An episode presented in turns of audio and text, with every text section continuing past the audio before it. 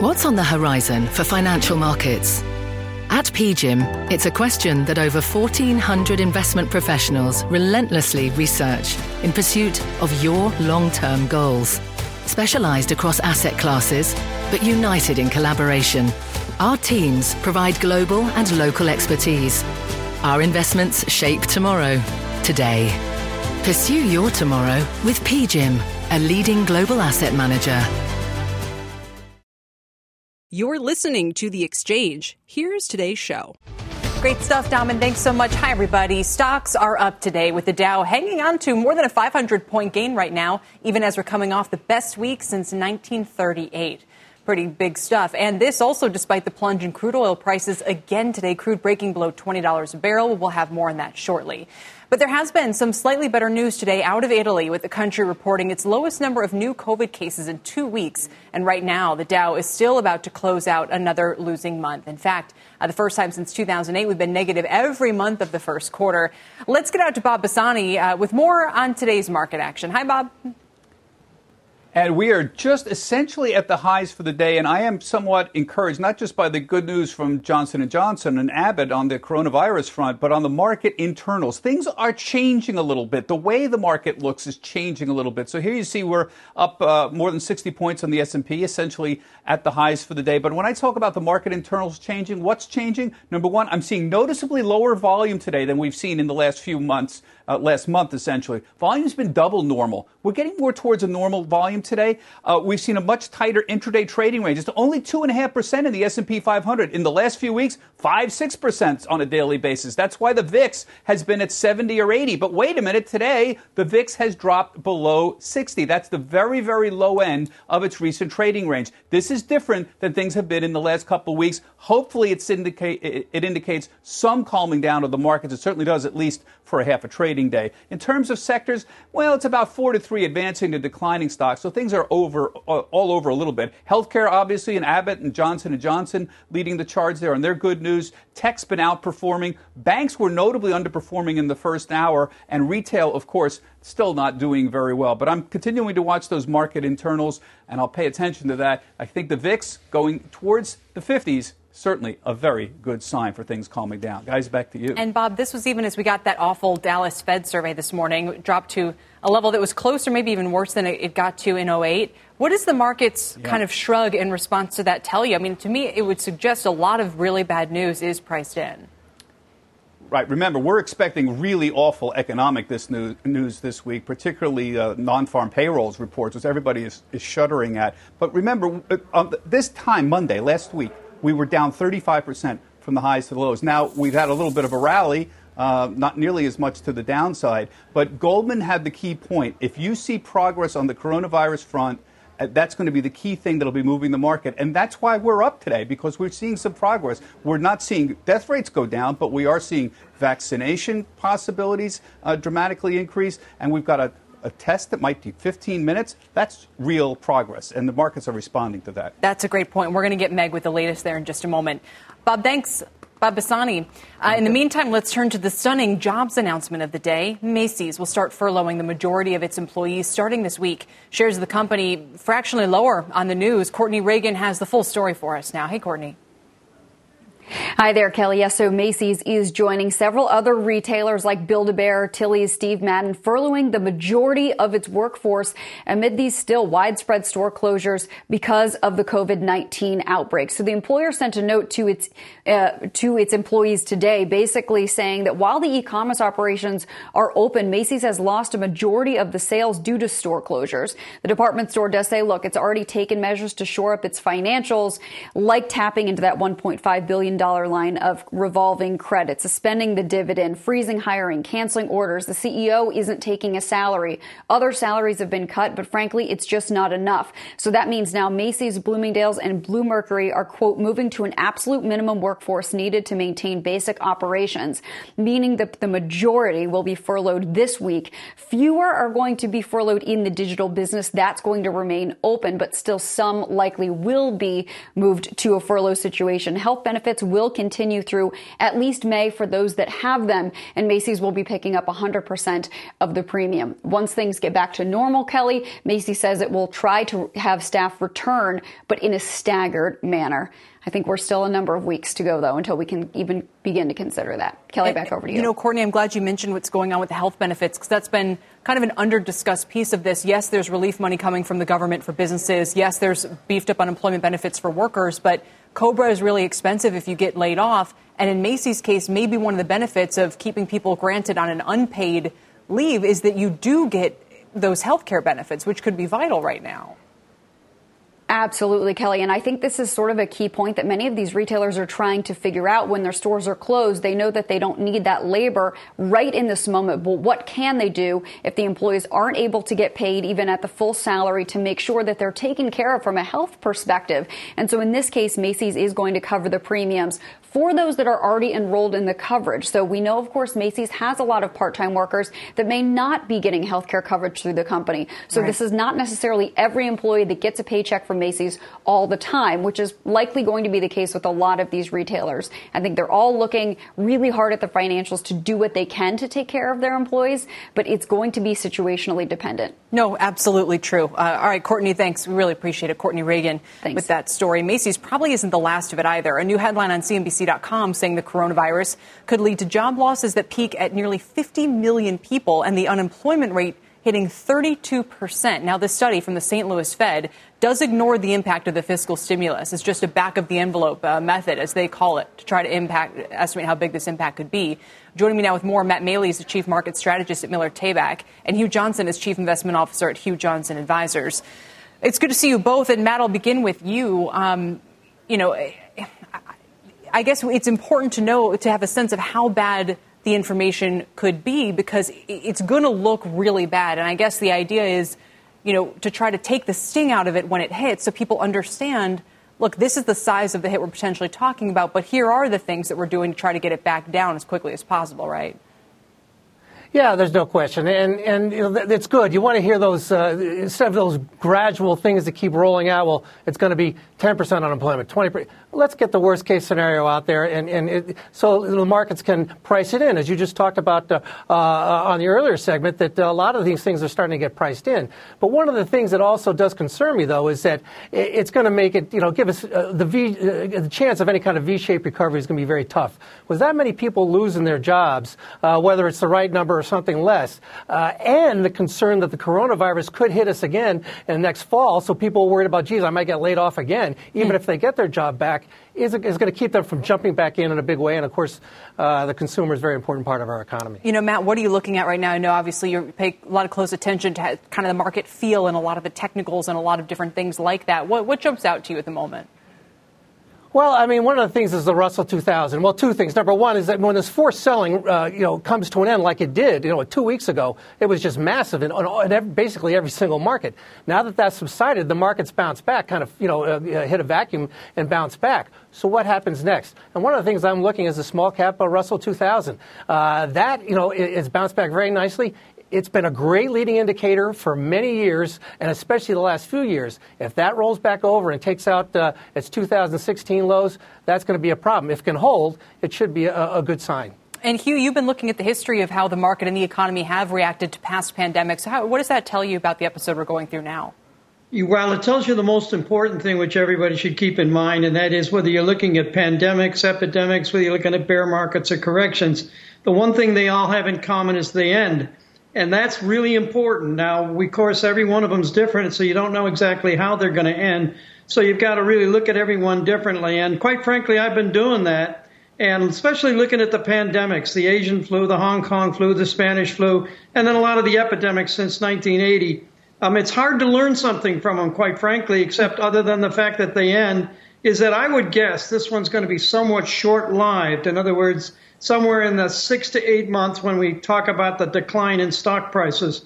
I think when we talk about the decline in stock prices, looking at history, that the answer is we've probably seen the worst. That's very important. We may go down and in Wall Street says retest the lows, and that's a real possibility.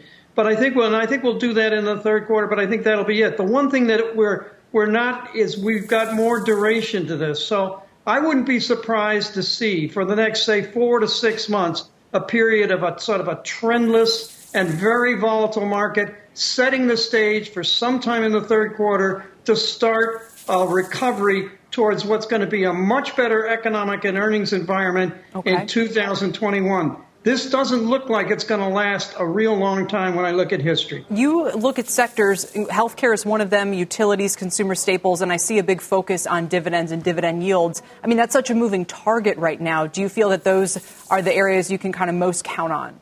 You got, Kelly, you got to really look at, at financial market history. And financial market history is very clear. They're defensive sectors, things that work well in a bear market, which is what we're in. Consumer staples, healthcare, utilities, they work well. What I'm saying is a trendless and volatile market. And what I'm saying is keep your defense on the field. In other words, I think you still have to have your guard up just in case I'm wrong and in case the market not only retests the lows but goes even lower. I don't think that's in the cards. But keep your defense on the field.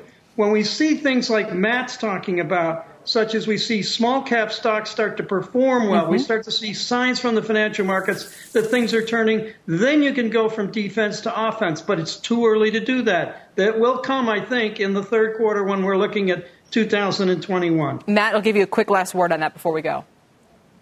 Yeah, and I agree with you. And also, some of the uh, technology stocks, which have always been re- really, uh, you know, riskier names and tend to go down a lot more. But some of the high quality names like Apple and Microsoft, and even uh, um, uh, uh, uh, I'm sorry, well, Amazon, some of those big Netflix. names. Yep. Facebook. Exactly, exactly. I'm sorry. Uh, these ones have, have, done, uh, have not underperformed this time around because they're such an integral part of our economy. Uh, unlike it used to be, we're not being run by the generals anymore General Electric, General Motors. Hmm. Uh, we're running by these key companies. The, uh, tech as a whole is still quite risky, but some of the big cap names, they're nowhere near as risky, and they actually can be a, a good defensive play uh, in markets like this, which is a big change from the past. Yeah, I, I blame Google for this whole alphabet thing. It trips me up every time. guys, thank you both. It's good to see you today, Matt Maley and Hugh Johnson. Shares of Johnson & Johnson are up today on news that the company could have a vaccine ready in record time. They're nearly an 8% gain today. Abbott Labs also announcing some positive news of its own, as you heard Bob Pisani referencing. Let's bring in Meg Tirrell now with all of these key developments. Meg, what can you tell us? Kelly, these timelines are just mind boggling for vaccine development. We have never heard of a vaccine get developed uh, this quickly before. Johnson & Johnson saying today it selected a lead candidate for its vaccine development, plans to start human testing in September, potentially have that vaccine for broader rollout in early 2021. Now we've got a picture here to give you kind of a layout of where we are across the spectrum on vaccines, including Moderna's, which started human clinical trials um, already this month. Now, if they're both successful, we could see multiple vaccines potentially being available in early to mid 2021. And that's not even counting developments coming from Pfizer, also Sanofi, which isn't pictured here. So a lot of shots on goal. J&J's CEO Alex Gorsky joined Squawk Box this morning talking about how this is a company's moonshot. Take a listen. We expect to begin first in human testing in September. But in parallel, as you know, not only do you need a, a, safe and effective vaccine, but you also need to have one that can be produced in very large volumes. We're going to be doing that at risk simultaneously right here in the United States.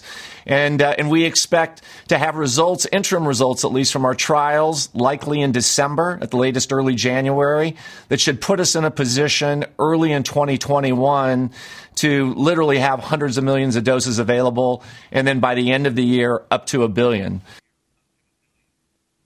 And as we wait for effective vaccines and treatments, testing is going to be key to the response Abbott announcing uh, the approval from the FDA of the fastest test yet, 5 to 13 minutes for uh, results. This can be performed in doctors' offices. It doesn't need to be shipped to a lab and then have the results be returned. And they say they plan to supply 50,000 tests per day. So folks really thinking about this as a potential game changer for the testing landscape, Kelly. Yeah, no, it's fantastic. Quick follow up on the tests and their reliability. You know, the Journal has a story today about a surgeon, a doctor who was tested for coronavirus the first time, came back negative. He knew he had it. He got tested again. Sure enough, it was positive. Anecdotally, I've heard people who feel like they clearly have contracted COVID 19 have those tests in the, in the struggle that they go through just to get them, have those tests come back negative. Do you think that there, has been, I mean, do we know anything about the reliability of these tests? Because I understand that is obviously an important part of, of getting these out quickly is making sure that they are reliable. Absolutely. I've been talking with experts about this, and they do say there could be some variability in the quality of the tests. However, those that have gone through the emergency use authorization process from the FDA do meet a certain standard. Now, there are questions about uh, when in the course of the infection you get tested and when that will show up. So it's possible uh, folks were tested, you know, too early, or there just wasn't enough virus in their uh, sample uh, to show up on the test. Um, so certainly there are possibilities um, of that happening. Interesting. All right, Meg, thanks. Uh, we appreciate it. Again, some good news today. Uh, we'll take it, Meg Tirrell. Uh, you can also catch Abbott Labs co CEOs tonight on Mad Money, 6 p.m. Eastern Time. They will join Jim Cramer for an exclusive interview. Coming up here, oil dropping below $20 a barrel overnight as world demand is now forecasted to plunge 20% from last year. Are bankruptcies inevitable at this point? We'll dig into that. Plus, a look at the Fed's unintended mortgage mess and why more Americans can't get lower mortgage rates right now.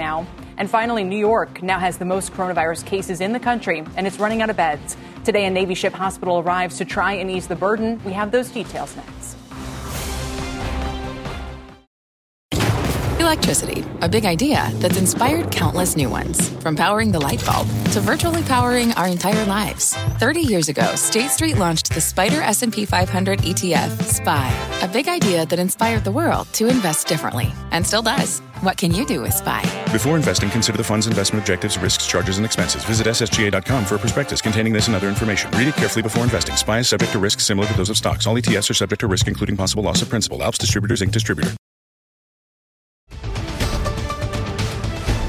Welcome back and take a look at crude prices, which dip below the $20 a barrel mark. Uh, we're now back above that. Still, we're down almost 6% on the session. Russian uh, President Vladimir Putin and President Trump speaking by phone this morning to discuss the oil market situation. But what can be done to prevent widespread bankruptcies across the oil patch now? Joining me is Bob McNally. He's founder and president of Rapidan Energy, and our own Brian Sullivan as well. It's good to see you both. And um, Bob, I'll just start with you. What do you think President Trump might be trying to accomplish here uh, by speaking with Putin about the oil price situation? Well, President Trump, as he said, finds himself in the odd situation of wanting higher oil prices. Very unusual for him. And he understands the fastest way to get OPEC Plus back at the table and talking about and implementing cuts is to get President Putin to put Russia back at the table. That's the fastest way because I think it's been fairly clearly communicated to Washington from Riyadh we're not going to blink, we're not going to budge until Putin comes back to the table that they left in Vienna on March 6th. So hmm. Pre- uh, President Trump understands that's the way to at least get to a meeting. But to your point, Kelly, it's too late to avoid mammoth stock builds and uh, further price weakness, in my view. We're really debating here how and when we come out of this. I'm going to come to Brian on that in just a moment, guys. We just got word uh, from Andrew Cuomo, who's holding his daily press conference a little bit later than normal. Uh, some uh, some updates on coronavirus in this region. Let's listen in. Uh, to give you an update on where we are today and then we'll take your questions. In terms of the numbers of cases, you see the curve continues to go up, 7195. You see the number of people tested continues to go up. This state is testing more people than any state in the United States, more per capita than China or South Korea. That is a good thing. We want to test, we want to find the positives and we want to find uh, the positive so we can isolate, stop the transmission. We tested 14,000 people yesterday. The number of cases continues to go up 6984. Total number of cases 66,000 cases. Uh, and those numbers are daunting to be sure. You see, it's continuing, continuing to move across the state of New York. There's only one county now that does not have a COVID case. Anyone who says this situation is a New York City only situation is in a state of denial. You see this virus move across the state, you see the virus move across this nation. Uh, there is no American who is immune to this virus. I don't care if you live in Kansas, I don't care if you live in Texas. Uh, there is no American that is immune. What is happening to New York is not an anomaly. There's nothing about it a New Yorker's immune system that is any different than any other American's immune system. So, in many ways, New York is just a canary in the coal mine. What you see us going through here, you will see happening all across this country. So, part of what we're doing here is not only serving New Yorkers, but we believe that we're dealing with this pandemic at a level, intensity, and density that no one has seen before. And hopefully, uh, we'll learn lessons here that we can then share with people across this nation. Terms of the overall numbers, 66,000 have tested positive, 9,500 people are currently hospitalized, 2,000 ICU patients, 4,000 patients are discharged.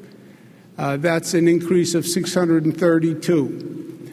Uh, you don't often uh, focus on this line when we have these conversations, but people go into the hospital and people leave the hospital, and that's important to remember. Uh, we've dealt with some really deadly viruses before. We dealt with the Ebola virus. That's not what this is. Uh, most people will get sick. Most people will get sick and stay home and have some symptoms. That's 80%. About 20% will get sick, need hospitalization, they'll feel better, and they'll leave. Uh, it tends to be those people who are acutely ill, have an underlying illness, who have the most uh, most problems. Most impacted states, New York, you see, is at 66,000. New Jersey is next with 13. California is 6,000. So we have 10 times the problem that California is dealing with 2,739 deaths in the state of New York, total of 148,000 cases. 2,739 deaths. And that's your latest official case count for the New York uh, region there. Of course, one of the hardest hit parts of the country. Governor Andrew Cuomo giving his daily update. Uh, turning back to the markets, we've just been checking in on the price of oil, which has plunged because demand for crude has dried up. Speaking with Bob McNally and uh, Brian Sullivan about that. Bob just saying that President Trump is in the odd situation of wanting higher oil prices right now. And Brian, our question to you is whether uh, that can be achieved quickly here if we're right that we're about to hit, you know, max out on global storage, um, and if it's too late to save uh, many companies in this industry. There's no way the prices are going to move higher in the near term, Kelly. I mean, Bob would know more about that than I would. I go on Bob's great research and others. Why would they move up? Here's the reality. I'll tell you this much. There are reports uh, from many good sources that in Midland, Texas, and parts of Canada, oil is not trading at $20, Kelly. Oil is trading at 5 to $10. It depends. Remember, we're looking at the contract price for the official futures there are people in parts of Wyoming, Montana, North Dakota, Midland, Texas that have no place to put their oil. I tweeted out a letter from Plains All American begging their producers, please don't send us any more oil. You're going to start to see, and Bob could probably comment on this, a lot of pipeline companies issue what they're going to call force majeures, right? Fancy sounding term for basically act of God, unforeseen circumstances. In other words, yeah, we may have a contract but we are not going to take your oil. I can probably go find a barrel of oil somewhere in America right now for four bucks. Wow, uh, which is less than we were paying for a gallon of gasoline a, a little while back, at least in this area. Bob, your thoughts on that? No, Brian's absolutely right. Uh, look, the lesson of oil history and oil economics is this: is very simple. You either have an effective swing producer that, pre- that prevents stuff like this, these price swings, or the market balances by prices swinging from shut-in levels where you shut in and choke every available place to store crude. Um, and then demand destruction on the top. So we are rediscovering this month what the truly free market in oil looks like. The low cost producers are producing. Demand is collapsing because of the coronavirus. And we are finding that it's going to be challenging to find places to store crude by the end of the summer. And the market sees that coming. That's why Brian's right. The price is heading lower. All right, just leave it on that uh, quite clear note. Thank you both, Bob McNally, Brian Sullivan. We appreciate it. Uh, the Fed's effort to help the mortgage market could end up having the opposite effect. Mortgage Bankers Association warning regulators of a potentially large scale disruption. Steve Liesman joins us now with these details. Steve, a lot of people asking me why the mortgage rate isn't lower right now. Yeah, it's very complicated, Kelly, but from the Department of Unintended Consequences, massive Fed purchases meant to help the mortgage market, and they did succeed at doing that. Ended up hurting another part, in this case, mortgage bankers, uh, independent mortgage bankers, and the MBA, the Mortgage Banker Association, warning that the housing market is actually in danger because of this. These mortgage bankers who provide about 55% of all the mortgages in the country could go out of business. They're getting tens of millions of dollars of margin calls because of these purchases. Let me explain the process. Take a look at the chart. The chart shows the huge purchases by the Fed, totaling an unprecedented $185 billion last year. While they did that, the price of the mortgage bonds rose in, again, unprecedented ways. You see there full point increases on a day. This is a market that on a bad day, it moves 0.2, 0.3 one way or the other. Those are 100 and sometimes even 200 basis point moves there. So this is just one of the problems in the mortgage business. Uh, you have problems of servicers, the people not paying, uh, and the Fed has tried to successfully address this uh, with unprecedented purchases. Here's the problem: big moves blow up a normal hedge that mortgage bankers use in order to protect themselves from falling rates. Let me or from rising rates. Let me show you how the hedge works here. The mortgage banker locks the rate for the consumer. The banker shorts an MBS uh, product there to protect itself from rising rates until closing. But these huge rate drops we saw and increases in prices created massive margin calls. The bottom line is it's getting very difficult for anybody to get a mortgage these days. The MBA writing Sunday to FINRA and the SEC. Margin calls on mortgage lenders reached staggering unprecedented levels, eroding their working capital and threatening their ability to continue to operate. MBA asked for regulatory relief from the SEC and from FINRA in order to keep the broker dealers who write these things from placing these margin calls. But they and others in the industry also want the Fed to reduce these purchases. Kelly, there's some indication in an operation that just closed the Fed may be buying less aggressively. We understand it has heard the outcry from this part of the industry, and it's a little bit like whack a mole in the mortgage business right yeah, now. Yeah, no, that's really well explained because there are so many different things happening here, Steve. So, bottom line, is the only real solution to, to have the Fed buy less of it, or is there something else that they might be able to come up with? Well, I, I think this regulatory relief that's being asked of FINRA and the SEC could help as well. Um, there could be, you know, when they get done with this, Kelly, there are so many other problems in the mortgage business right now. We haven't even talked about non agency mortgages. Of course, my colleague Diana Olick has been all over this stuff. You have the problems of servicers. Um, I think maybe finding the sweet spot. The Fed said it's going to buy as much as is needed for smooth operation. It may have gotten there, and maybe now it needs to back off, and we'll see if less aggressive buying could help this problem. Yeah, uh, so interesting. All right, Steve, thanks. And uh, of course, not a big surprise given so many of these unprecedented efforts. Steve Liesman there. Former FDA Commissioner Dr. Scott Gottlieb telling CNBC that you need to see a reduction in coronavirus cases for at least two weeks before lifting some of restrictions on that population. This after President Trump announced social distancing restrictions will stay in place now through at least the end of April. Let's get to Sue Herrera with all of the headlines at this hour. Sue? Hello, Kelly. Hello, everyone. Here's what's happening. The head of the World Health Organization says the coronavirus pandemic is reminding us how vulnerable and dependent we are on each other. G20 countries to work together to improve the production and equitable supply of essential products shows that the world is coming together. And coming together is the only option we have.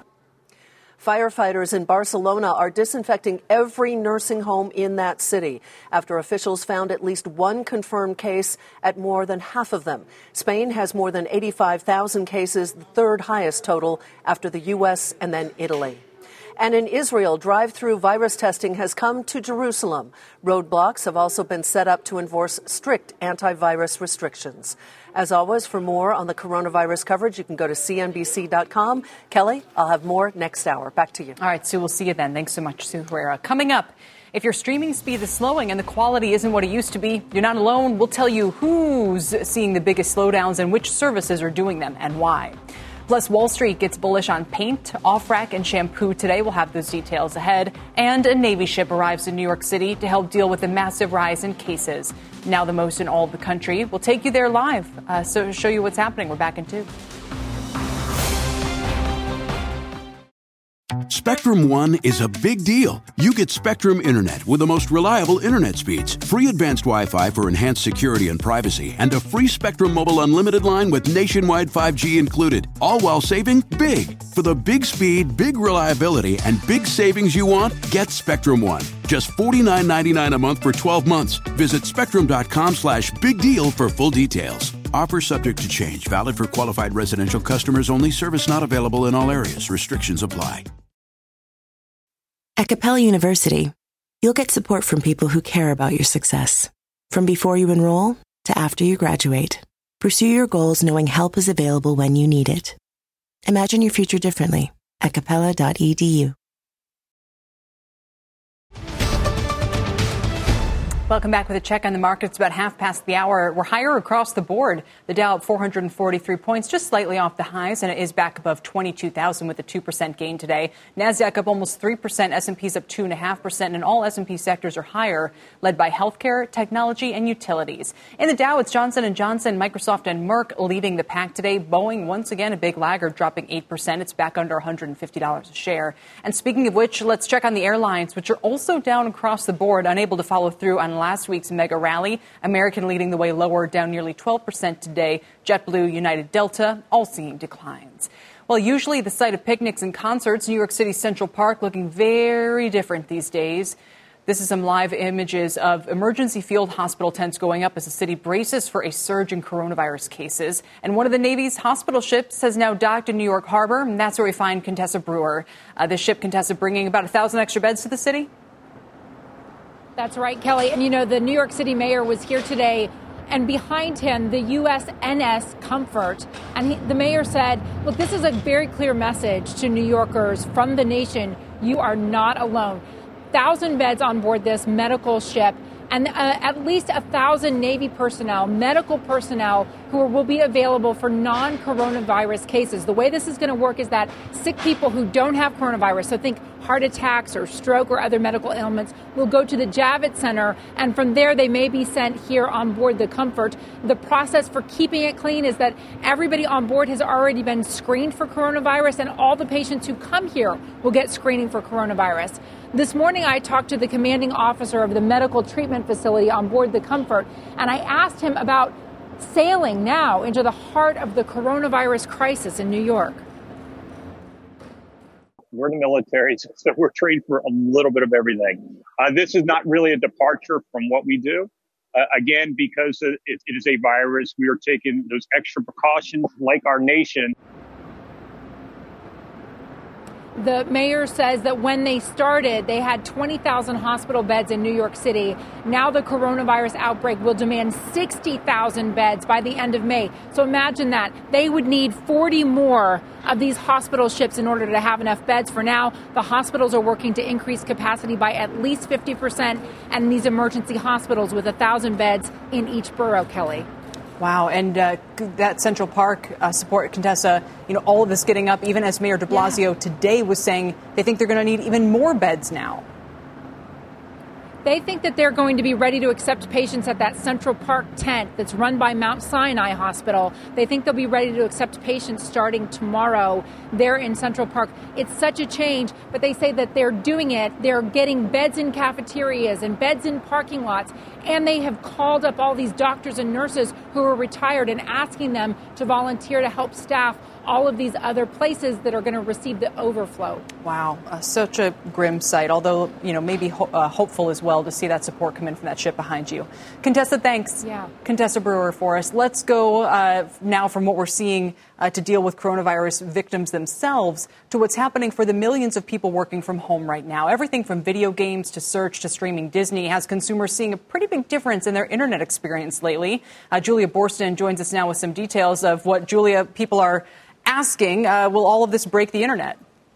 Looks like it just did. well, Kelly, yeah, the internet isn't breaking, but the flood of people working from home and attending school from home is taking its toll on internet speeds. Now, a new report analyzing 200 U.S. cities shows 44 percent are experiencing some slowdown of download speeds. Now, hit the hardest are Austin, Winston-Salem, North Carolina, and Oxnard, California All of them are down over 40% from 10 weeks ago. And in New York, speeds have fallen by 24% on average. Now, the most popular streamers are now lowering the quality of their video to ease the stress on networks.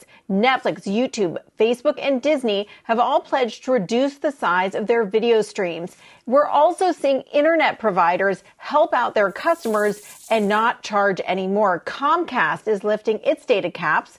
Cox is upgrading its basic broadband users to higher speeds and AT&T, Verizon and Charter are all taking steps to increase the capacity in their networks. Kelly, back over to you. You know, I'm a little surprised that it's having so much an effect, of an effect. You know, it, it always seemed to me like there was more bandwidth than we would really be using. Um, they can't really deploy more bandwidth that quickly, can they? Well, look, they can take there. There are a couple of factors here. It's one is what the companies like Netflix can do to minimize how much bandwidth they are taking up.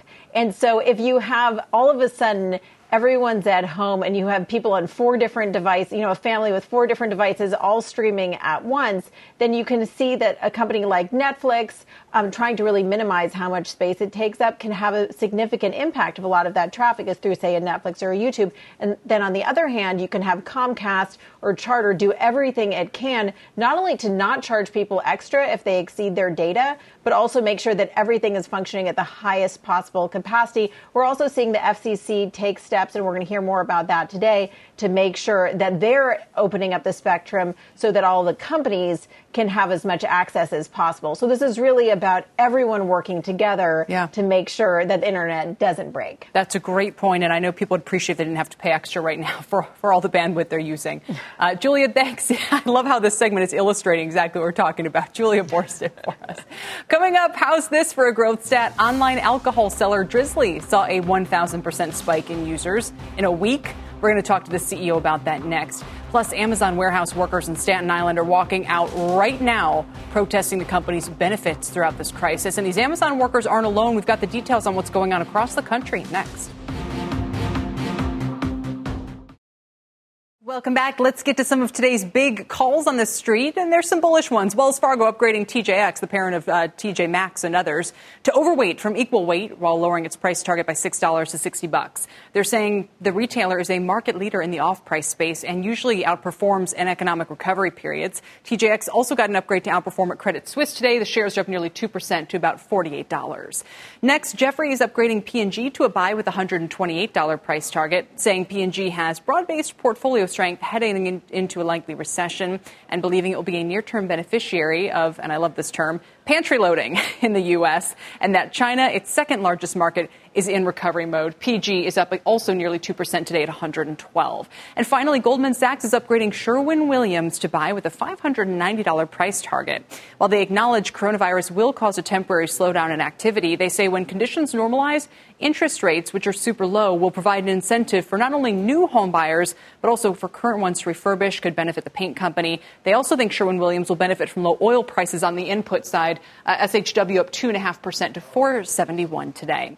Treasury Secretary Steve Mnuchin says hazard pay should be included in the next rescue bill. This as warehouse and delivery workers, including at Amazon and Instacart, are staging strikes and walkouts today, protesting a lack of safety measures to protect them from this virus. Deirdre Bosa is here with the very latest on that. Deirdre. Kelly, we are starting to get some color from these demonstrations. The Amazon walkout in Staten Island has so far attracted only a small group of warehouse workers. We're also in touch with Sarah Clark. She's one of the organizers behind the nationwide Instacart strike. She doesn't have numbers to share just yet, but she says that she has been overwhelmed by the response. Now, dissatisfaction from warehouse and delivery workers, that has been building well before coronavirus, but it's getting a lot of attention these days as companies like Amazon and Instacart play an ever critical role in getting these critical supplies like groceries and cleaning supplies to more Americans these days. Now, over the weekend, Bernie Sanders and Joe Biden tweeting their support for Instacart shoppers. Bernie Sanders noting Instacart's latest private market valuation of $8 billion, voicing really this chief concern from shoppers and delivery workers that they are risking their own health to provide groceries and supplies. Now, companies like the ones I've mentioned, they have done things like extend sick pay leave as well as provide free cleaning and safety materials, but policymakers and a lot of these workers simply say that that's just not enough. And Kelly, this is certainly unlikely to end anytime soon as that tension continues to build and we see more of these actions from workers. Oh, I expect you know we'll see a lot of them, Deirdre. I wonder if the economy gets a lot worse though, if they'll peter out on their own, because I know everyone walking around with a job right now feels like I'm glad I have it. Yeah, and you take a look at Instacart. They put out a press release last week saying that they're looking for 300,000 additional shoppers. Now, remember, there's a difference between what Instacart is doing and Amazon. Amazon has employees. Instacart, many of them are contract um, contractors, freelance contractors, so they don't get the same protections as employees. And that is sort of one of these chief points of tension here. They don't get any protections, and they feel that some of the times these companies aren't providing even the bare essentials. I spoke to a lawyer earlier today that said even though they're not technically employed, Instacart and other companies, particularly in the gig economy space, could see a slew of lawsuits if they don't at least act now to do things to protect their employees. And Kelly, there's a disconnect because the companies think that they're doing enough while the workers don't think that they're doing enough. Right. And we certainly, I mean, I, I, I think I probably speak for everybody saying we've never so much appreciated everybody who's working at the grocery store, everyone who's putting stuff on the shelves, whether they're delivering products or not. It really is essential. Uh, maybe they should merit hazard pay at some point. Deirdre, thanks. We appreciate it. Deirdre Bosa. Absolutely.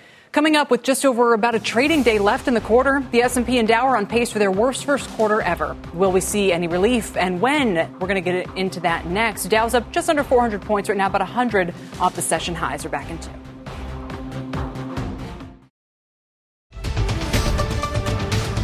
Welcome back. Sheltering in place has been pretty lucrative for certain businesses, including liquor delivery companies. Frank Holland joins me with some of the trends we're seeing. Frank? Hey there, Kelly. You know, U.S. e commerce alcohol sales are forecast to grow to as much as $3.7 billion in 2020 because of this coronavirus outbreak, potentially doubling the 22% growth in 2019. The majority of those online alcohol sales are from wine, either direct to consumer or from other channels. But as more and more Americans are using e commerce to get what they need, the demand for drinks, well, it may be changing. Online marketplace, Drizly, it says new users spiked 1,000% last week. We're now joined by CEO Cory Rellas with more on the changing landscape of buying alcohol online. Cory, thank you very much for joining us. Thank you for having me. So, Cory, I have to ask, that's an eye popping number, 1,000% growth. Can you give us a sense of the dollar amount of new user sales that you get in a regular week and what that number tells you? I think it's easiest to, to talk about it as a reflection on our baseline growth rate. And we were growing significantly prior to the virus changing consumer habits. But in the past three or four weeks, we've actually seen our baseline growth rate increase by about 400 to 450 percent. So unprecedented shift in what we've seen from on-premise off-premise purchasing, and it's still accelerating over the next, uh, actually, last couple days, and we expect it to over the next couple weeks as well. What about the trends that you're seeing? I mean, we know that wine is the majority of online alcohol sales, but has that been changing as more and more people are stuck at home and in many cases they can't actually get to a liquor store? We have seen a little bit of mix shift. I mean, it's mostly been the trends we've been experiencing pri- uh, prior to this moment, accelerating a little bit. So wine has taken a little bit of share at the detriment of beer, and at the same time, you're seeing a lot of the known and well established brands who have great supply chains and uh, have done well in the three tier system to be on shelves succeed in this moment. Great.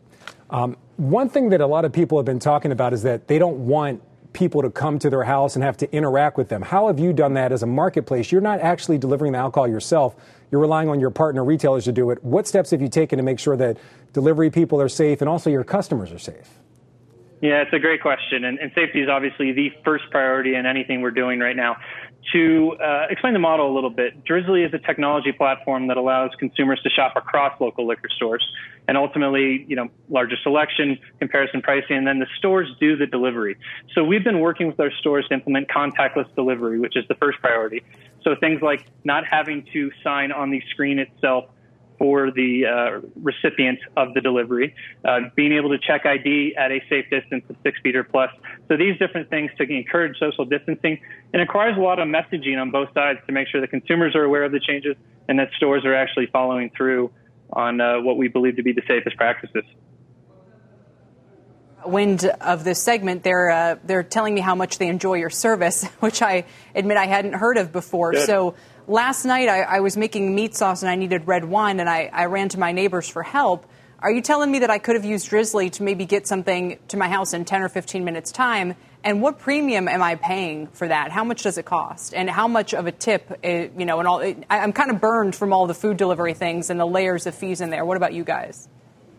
Yeah, it's a great question. Um, the first thing I'd say is that the service is just listing the product and the prices of the stores from which you're purchasing. There's no markup on the bottle itself whatsoever. There is a $4.99 delivery fee, which goes directly to the store itself to help pay for the delivery and the cost of the labor that goes into it. Um, so net net, you're paying a $4.99 delivery fee, and that is it to have the access to not only one store but across multiple stores to see that large selection, depending on what bottle you were looking to have last night with dinner. Um, and, and, then the last thing I'd say there, uh, as we think about the stores in this time, it's a very different SLA. It's a very, very different service they can provide. So while we try to get deliveries there within 30 minutes on average, uh, today's time, and I'd like to set the expectation up front, it's unprecedented. So mm-hmm. within two hours is what we're looking at right now. Well, we really appreciate the candor. Uh, Cory, thanks so much. Thanks for joining me. And Frank Holland, I want you to know you're the face of delivery booze uh, during this time. I, I, learned from Cocktail Cur- about Cocktail Courier from you uh, and Bacardi, and now this. Uh, we appreciate it, Frank. Thanks. Thank you both. Uh, job cuts do continue to mount as companies deal with the fallout of the coronavirus outbreak. L Brands announcing Friday it'll put most store associates on unpaid leave or furlough. SeaWorld saying it'll do the same to more than 90% of its workforce. At the same time, casino operator Penn National plans to put 26,000 of its employees on unpaid leave. ZipRecruiter and Rent the Runway are both furloughing and laying off a number of their workers as well. Furniture maker La-Z-Boy will put 6,800 workers on unpaid leave as it closes all of its plants, stores, and distribution centers. And the biggest of the day, as Courtney told us earlier, is Macy's, putting a majority of its 130,000 employees on unpaid paid leave beginning this week. So, how long will it take to recover from all of these layoffs? And has the market already priced in this awful news or not? Joining me on the CNBC Newsline right now is Michael Darda. He's chief economist and market strategist at MKM Partners. Mike, it's great to uh, hear from you again. And do you think the market here has temporarily found a bottom? Hi, Kelly. Thanks for having me. Uh, you know, I, I do think that risk assets have temporarily found a bottom, but whether that's sustainable is largely going to depend on whether policymakers continue to get traction on some of the reflationary policies that have been put into place and also the news flow of the pandemic itself, which has been worse uh, very recently, unfortunately. Right. So we have just today the study. I don't know if you've seen it from the St. Louis Fed that suggests we could have 50 million people out of work and a 32% unemployment rate, which is worse than the Great Depression. What is uh, sort of, and they, they admit it's a back of the envelope calculation. It's not super scientific, but what do headlines like that suggest to you? Yeah, I mean, you know, these numbers seem to get scarier and scarier with forecasters almost trying to one up uh, one another in terms of uh, scary numbers. But uh, the U.S. economy has essentially come to a sudden stop here, along with much of Europe. So we're going to see some very nasty numbers. We don't have a lot to go on so far. Probably jobless claims, which soared last week uh, is the, the first line in what's likely to be a continuation of a raft of pretty negative numbers. Even if you adjust that claims figure for the size of the labor force over time, it was about 60% above previous record highs. You know, the unemployment rate peaked at about 10% uh, at the end of the Great Recession. So, you know, the jump in claims that we've seen, and it's probably going to get worse from here, could be consistent with 16% unemployment. So I wouldn't necessarily write off any of these scary numbers, but the key is how quick do we recover? Eventually exactly. the pandemic will end, right? Even the Black Death ended, the Spanish flu ended. So pandemics do not last forever we have to have policies in place that are strong enough for a V-shaped recovery so we can get back to full health without another lost decade for the labor market. And you think the Fed could communicate that by saying it's going to get GDP back on uh, its previous growth trend? We can probably show the chart illustrating this, but you, do you think that would ever work as a communication uh, message to the entire country?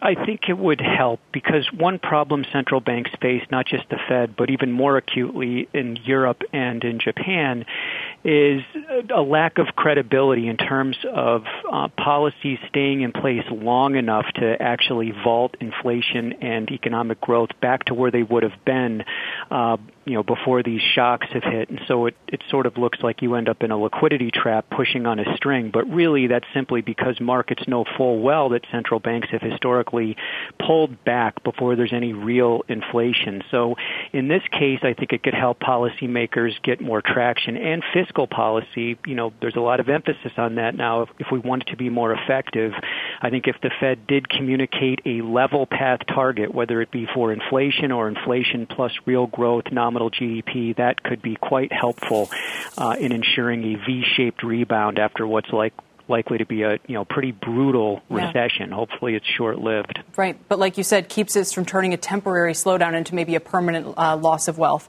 Mike, thanks. It's good to check in with you as always. Hope to do so again soon. Thank you, Michael Darda of MKM Partners. You've been listening to the Exchange. Make sure you're subscribed to get each episode every day, same time, same place. At Capella University, you'll get support from people who care about your success. From before you enroll to after you graduate, pursue your goals knowing help is available when you need it. Imagine your future differently at capella.edu.